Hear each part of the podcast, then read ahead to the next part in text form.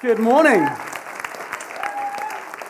Welcome. I would uh, add my welcome to Simon. Say, if you're new here in particular, you are especially welcome here. It's great to have you. And uh, I thought I'd start with a little bit of a story, okay?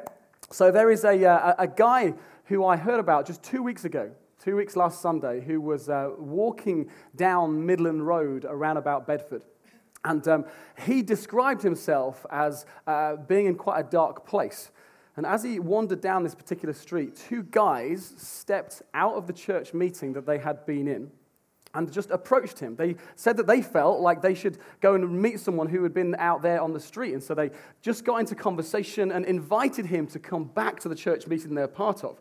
And so he, he went and he sat very quietly at the back, just taking in the whole message that was being preached. And um, at the point, at the end of the message, the guy who was leading the meeting gave him, people an opportunity to respond to Jesus. And this guy stepped forward to give his life to Christ.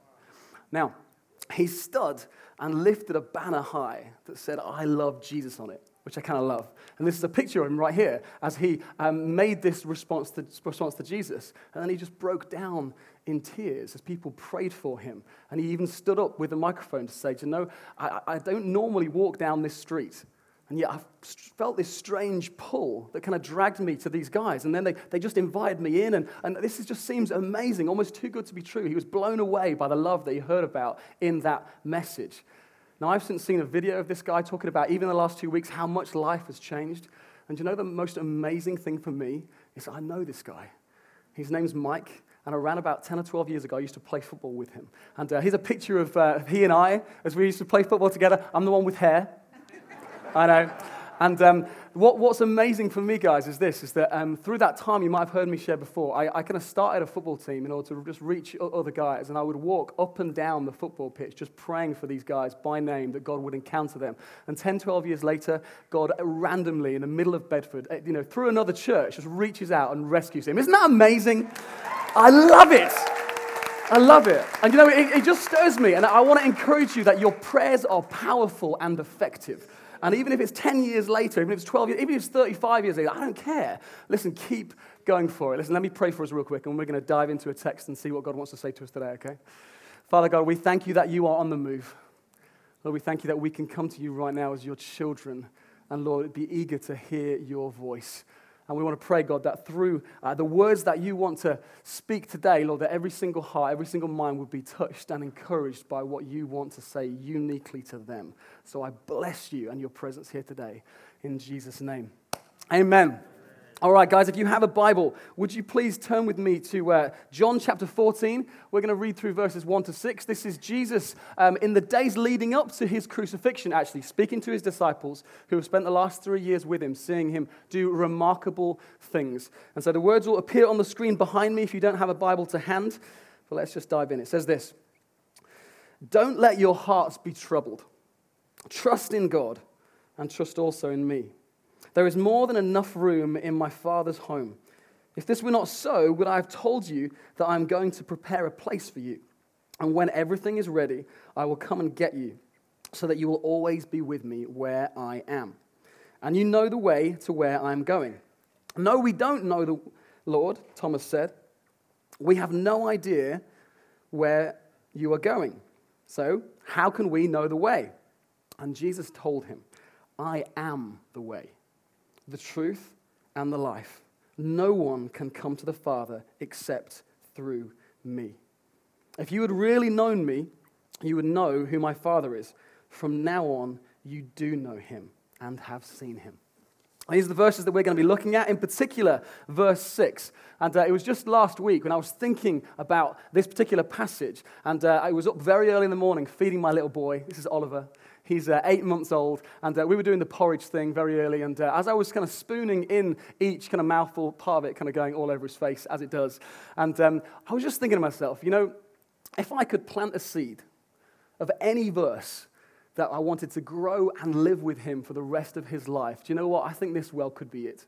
That he would know that Jesus is the way, that Jesus is the truth, and that Jesus is the life. And no one comes to the Father. No one will get to know God without coming through Jesus. And you know, it's the same seed that I want to plant in you today, okay? I think it's a seed of massive significance for us personally, but also in the way that we're going to live our lives and connect with the world around us. And so turn your expectation dials up and let's see what he wants to say, okay? Now, being a father of three young kids, uh, we do obviously have lots of toys around. I don't know whether you've seen those kind of pull string toys, which then, you know, say something as it comes back. And so I'm a Toy Story fan. You, maybe you've seen uh, the kind of Woody pull string toy. So you kind of pull it back and he screams, you know, there's a snake in my boots. You hear that? Or a little bit of Buzz Lightyear, you know, pull the string and it's like to infinity and beyond. Well, do you know what? There is actually a pull string Jesus. Did anyone know that? It's true. Here he is, little picture of the pull string Jesus. And uh, you can imagine it, can't you? The short, sharp, pithy statements which make everyone have the warm and fuzzy feelings inside. You know, maybe you pull the string and it's like a turn the other cheek. It's all very lovely. Pull the string, it's like love thy neighbor. You can imagine it, can't you? Or maybe it's, seek first the kingdom of God. And it would be this, you know, beautiful, you'd feel very warm about it. Do you know what? I think actually this verse could well be one of those. You know, I am the way, the truth, and the life. And everyone would get super cozy and think, yes, everything is well with the world, and the birds are singing, and happy thoughts all over the place. The fascinating thing, though, is that if you get underneath the skin of this verse, it's actually incredibly controversial. And, uh, you know, some would say that it's one of the most controversial things that Jesus ever said. Now, understand, when Jesus walked the earth, he did some incredibly controversial things. Because religious leaders at the time would all spend their time directing people away from themselves and pointing people to a higher power. That you've got to do certain things and live a certain way in order to gain favor with God. But Jesus, instead of pointing people away from himself, consistently pointed people toward him. Okay? So John 6:35, he says, I am the bread of life. John 8:12, he says, I am the light of the world. John 11, 25, I am the resurrection and the life. In Matthew 11, 28, he says that people need to come to me, not go to God, come to me. Mark 1, 11, he encourages people to follow him as the way to life. And then John 14, 9, to have seen me is to have seen God. Now, these are remarkable things. And you know what? That's only a very small sh- snapshot of the number of times he would consistently say those kind of things. There was one occasion when he even claimed to be able to forgive sins. Now, the Jews at the time knew that only God could do that. And there were occasions when he would pick up, they would pick up stones in order to want to stone him, kill him for the things that he was saying. Imagine how crazy it would be if I stood in front of all you guys right now and said, you know what, one day, when you die, you will all stand before me, and I will decide your eternal destiny and where you will be for the rest of eternity. How crazy would you think I am? And yet Jesus said it. He said that one day he will judge the world. Now, of all of these outrageous claims, I think this one that we're looking at, John 14, verse 6, is possibly the most controversial. I am the way, I am the truth, and the life. No one comes to the Father except through me. If I were to be out in town, which I sometimes do, and go and communicate with people and just kind of share my faith, oftentimes it's these kind of words which people would find offensive, that people would find intolerant, and narrow minded, which is a little bit tricky because it's not that Jesus says that he is a way, he says he's the only way. Now, the world you will know is full of different kinds of religions, and according to law, all are basically equal. Now, a lot of people will tell you there's a variety of ways that we can get to God and find spiritual enlightenment. And uh, just being honest with you, part of me quite likes the idea Part of me quite likes the idea of kind of toning things down and trying to make a good connection. And kind of just saying to people, try your best. You know, that's what life's all about, isn't it? Just, just try your best. And, uh, you know, maybe I could just say to them, hey, just kind of find a path that suits you. The problem is, I'd be lying. And I don't want to lie. I don't want to lie to you. I don't want to lie to the people who I get the privilege of walking alongside. I don't know whether you've ever seen this analogy, okay? It was like an old fable and tale, a story of an elephant and blind men. And it was used as a description to be able to say that all of us are like blind men, and all we're doing with different faiths is looking at a different part of an elephant. And so the way the story would go is that there would be one man who is holding hold of the tusk. And he says, from his vantage point, well, the elephant is, is like a spear, it's long and it's pointy. And there'd be one blind man who's at the other end and grabbing hold of the tail and saying, Well, no, the elephant, the elephant's like a rope. Maybe one would be grabbing the, the trunk and saying, No, no, no, the, the, the elephant is like a, like a long, thick hose. One would be stood alongside the barrel of its chest with its hands up and saying, No, no, no, an elephant is like a wall. Now, the way the story goes is this there is a king who hears the commotion, hears the arguments, and the king stands from a distance and is able to see that these blind people are all just holding on to a different part of the elephant. And the king says this He says that the elephant is a big animal. Each man has touched only one part. You must put all the parts together to find out what an elephant is like. Now, some people will say that's the same with all religions. We're all just grabbing different parts of an elephant. And, and, and it's, it's just the case that we've all got different perspectives, perhaps, and, and, and ultimately it's all just one God and one person we come to.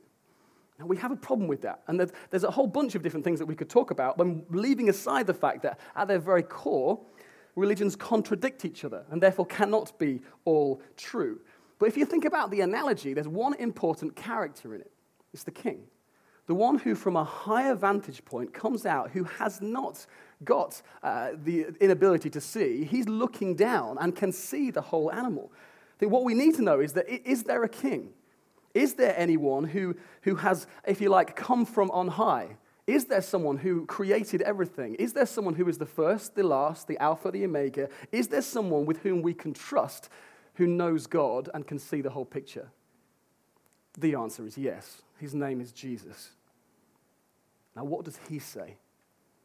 He is the beginning and the end. He is the first and the last. He is the one who gave life to everything. You see, there's one big difference between Christianity and I would suggest every other religion and worldview. And that is that every other one is based on performance. It's uh, based on being able to earn favor with God and gain spiritual enlightenment. So you need to perform good deeds, chant the right words, uh, use a prayer wheel, go through a series of reincarnations, faithfully follow religious drills. But by contrast, Christianity is about what Christ has already done. And you can take a big sigh of relief. See, according to the Bible, no one can earn God's favor. It's the beautiful thing of a free gift. It's a free gift of forgiveness and life in all of its fullness. Eternal life as a gift. Now imagine for a moment two parties, okay? And the first party you uh, want to go to, but there's this strict set of rules. You need to earn your way to have membership there. You have to accomplish certain things. You have to get top grades. You have to measure up to a long list of requirements. And no matter how hard you try, they seem unattainable, and there has to be an exclusion point. That's what every other religion is like. But with Christianity, with the party that he throws, it's like there's this enormous wide door that invites everybody in, and anyone who wants to come inside can. Whether you're rich, whether you're poor, whether you're black, whether you're white, whether you're academic or a rebel, whether you've got dreadlocks and piercings, or whether you're bald. whether you wear socks with sandals Anybody simply has to accept the invitation that Jesus offers. Now, is Christ offensive when he says he's the only way to God? Some would think so. Some would say it's offensive.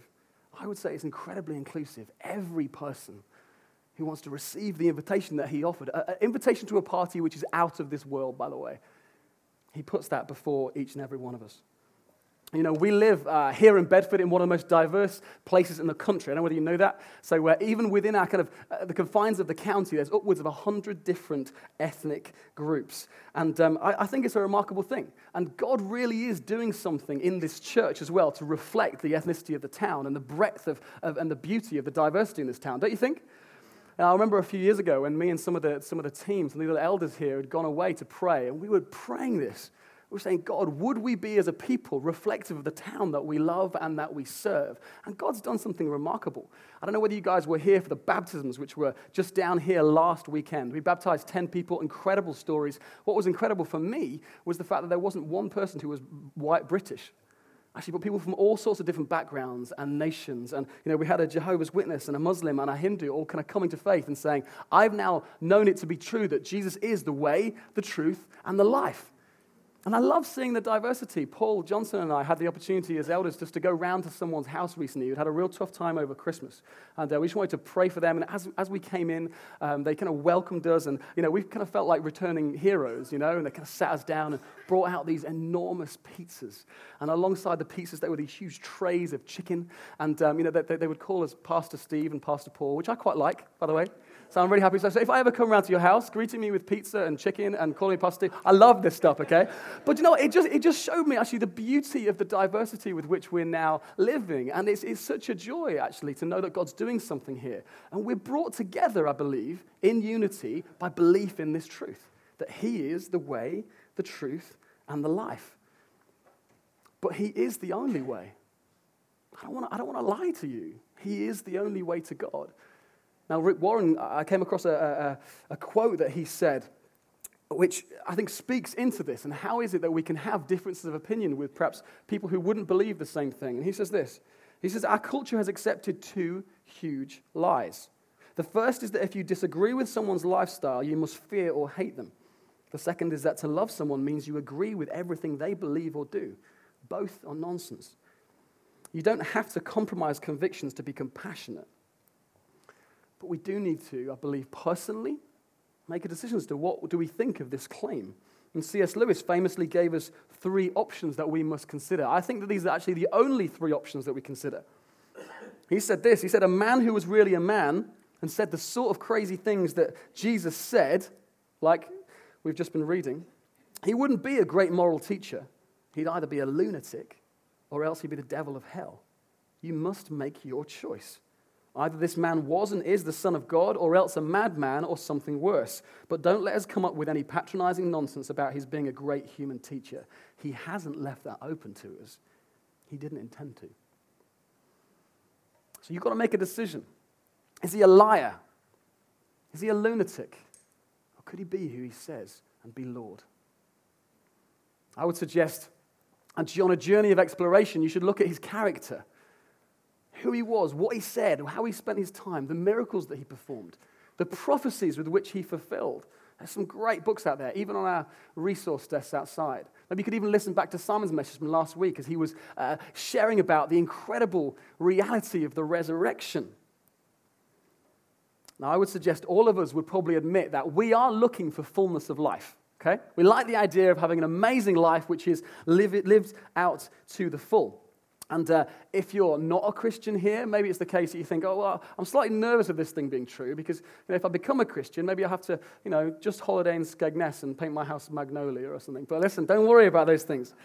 The message of the gospel is actually radical. Jesus Christ came not to make uh, bad people good, but to make dead people alive. This is what he offers, okay? And Christianity isn't about rules to obey, it's about a person to know, a relationship to enjoy. So when he says, I'm the way, the truth, and the life, that's for right now, for all of us to enjoy relationship with him. And when I was a kid, I used to um, uh, have a, a, game of top trumps. Right? My favorite card in the top trumps was the Ferrari F40. Okay? It was a stunning car, even in the 80s. And uh, now imagine for a moment, in a different time and world, that I owned, it was sat outside in the car park, a Ferrari F40. So excited I was that I, I kind of dashed out to see the thing and, with all admiration, opened the door and grabbed hold of the manual that told me all about the Ferrari. And what I would do is I would get so excited and I, would read all of the different uh, parts and I, would examine the, the horsepower and think about engine capacities and braking speeds and, and really get to know this car.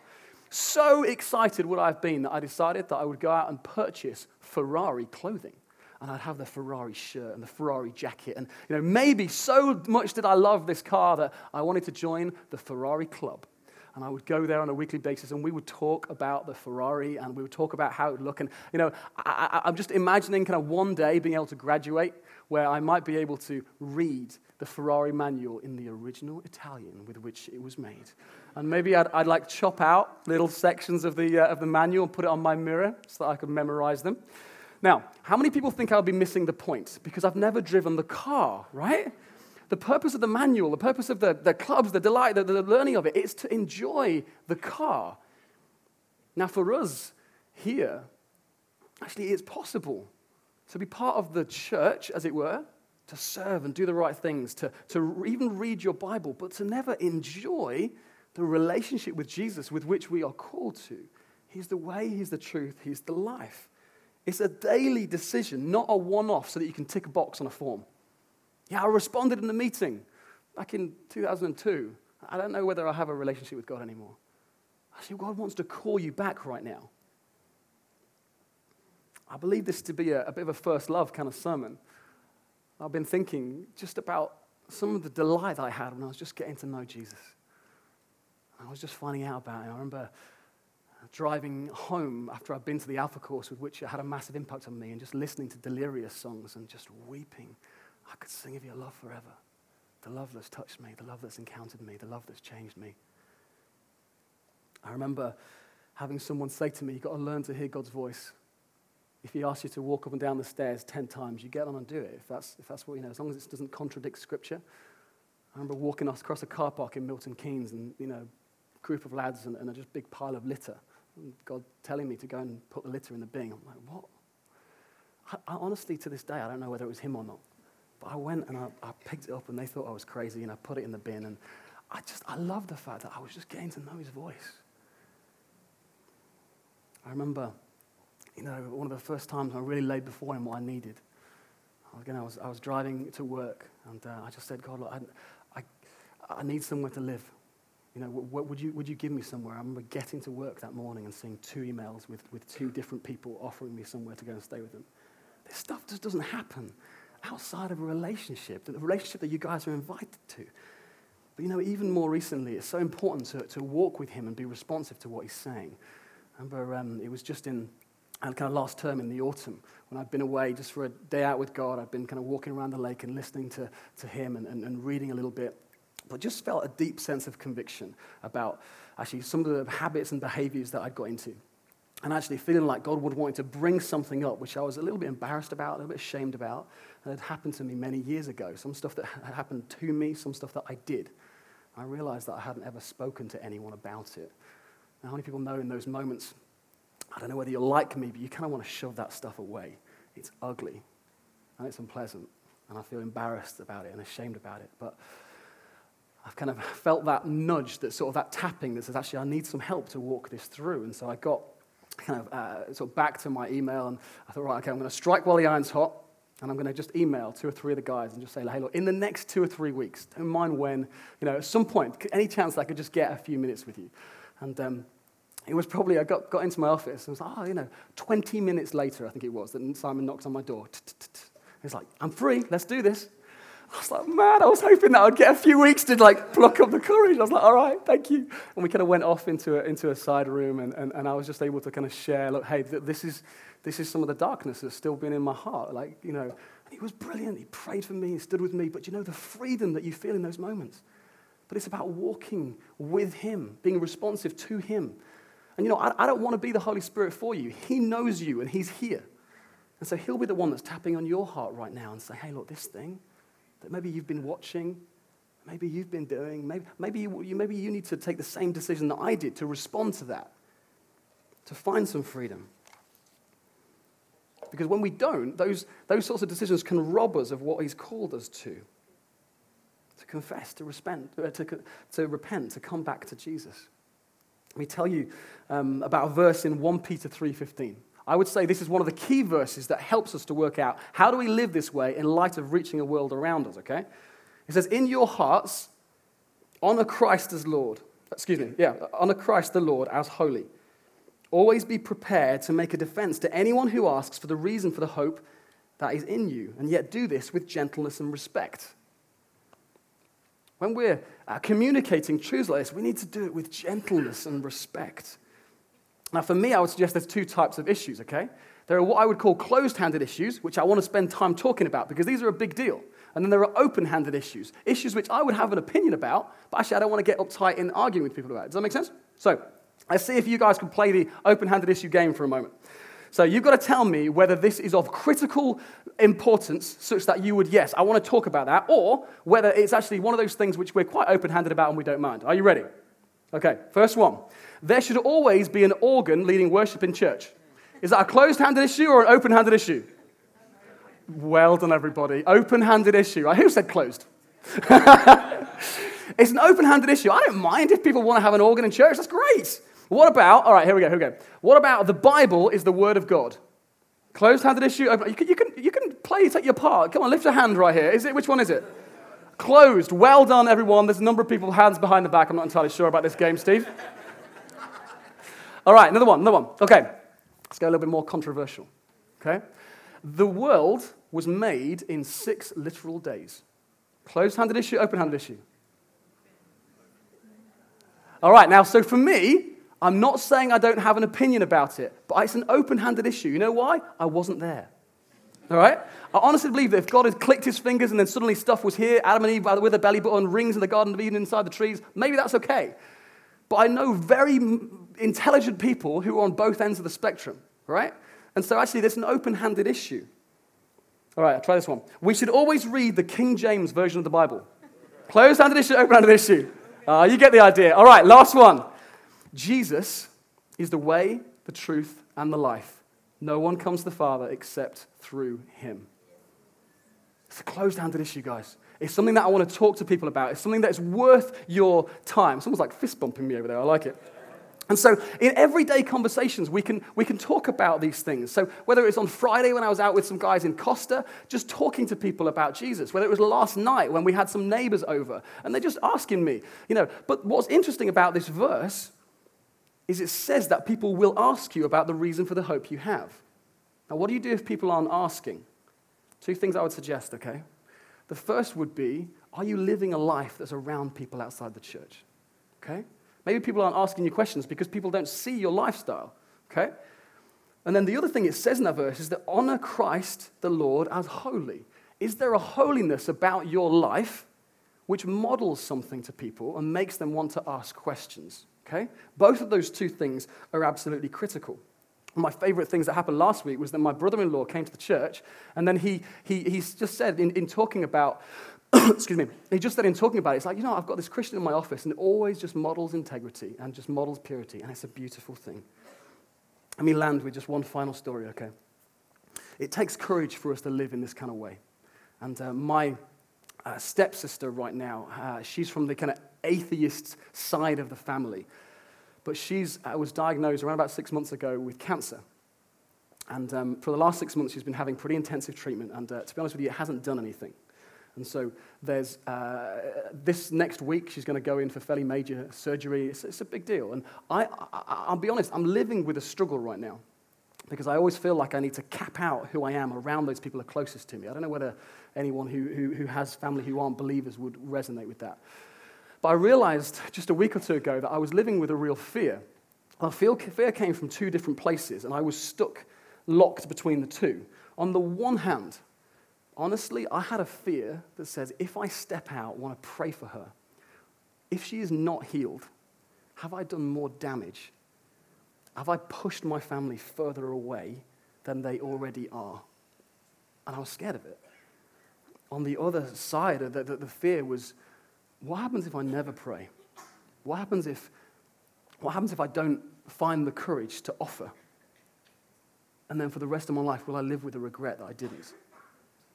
And you know, in the midst of feeling those two fears, someone came to me and they said this. They said, You need to let God be responsible for his own PR. Actually, our responsibility is, to, is obedience. And I, I cannot be responsible for, for whether God heals them or not. And, and, and, uh, but I want to step out to love them really well through the situation. And you know, if I stopped praying for the sick, actually, I would miss out on so much that God's called me to. We had a week just a few uh, weeks ago, it was last month. And um, in that, that week, I prayed for uh, one lady who had had terrible sleeplessness, insomnia, has been sleeping fine since. I prayed for one lady who said to me that she'd been struggling with terrible depression. I spoke to her the week after. She said it's all just floated away. That same week, I had a, a lady who had had a car accident when she was 18 years of age. She was in her mid 40s. She said that she's been in constant pain since she was 18, the pain's completely gone. There was a lady who um, had had a massive knee uh, injury accident in, the, in America last summertime.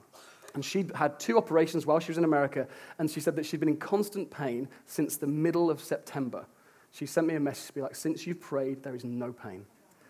Like, where do I live? You know? Will you live there with me?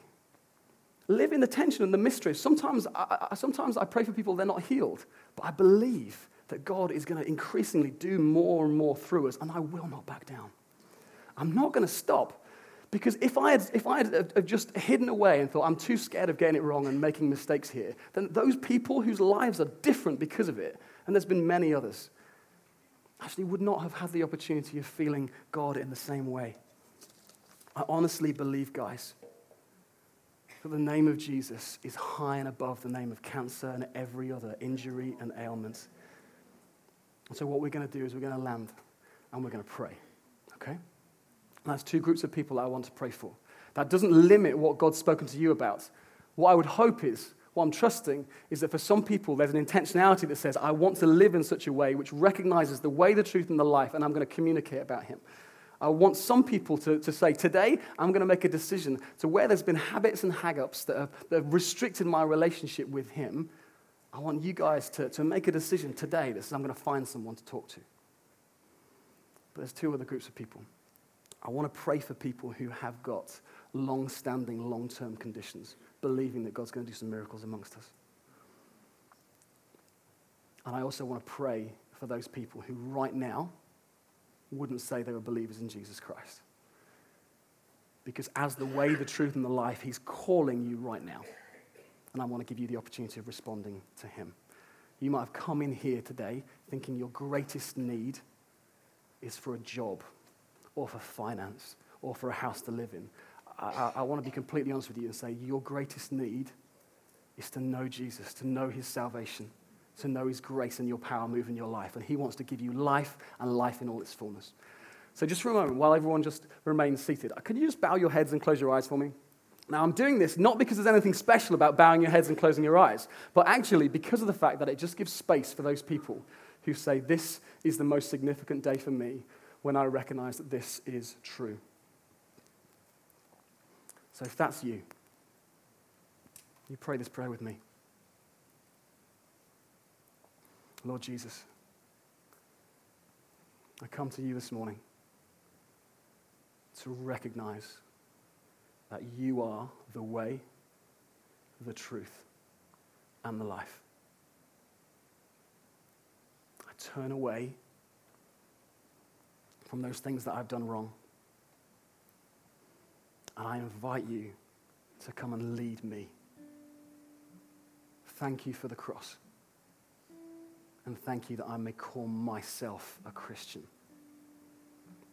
In Jesus' name. Uh, just for a moment, while every eye remains closed across the room, if you prayed that prayer, and this is a day when you put Jesus in his rightful place at number one, I want you to lift your, high, your hand high in the air for me so that I can see it. Fantastic. Four, five, six people just responding to Jesus right now. Is there anybody else who says, This is a day for me because I want to pray for you? Thank you, guys. All right. You can put your hands down. Father, in the name of Jesus, I just want to thank you so much that you're moving right here. I want to thank you, God, for the individuals who are choosing to put you back in first place, your rightful place. And I pray, God, that they would know your power and your grace and your favor and your life in all of its fullness.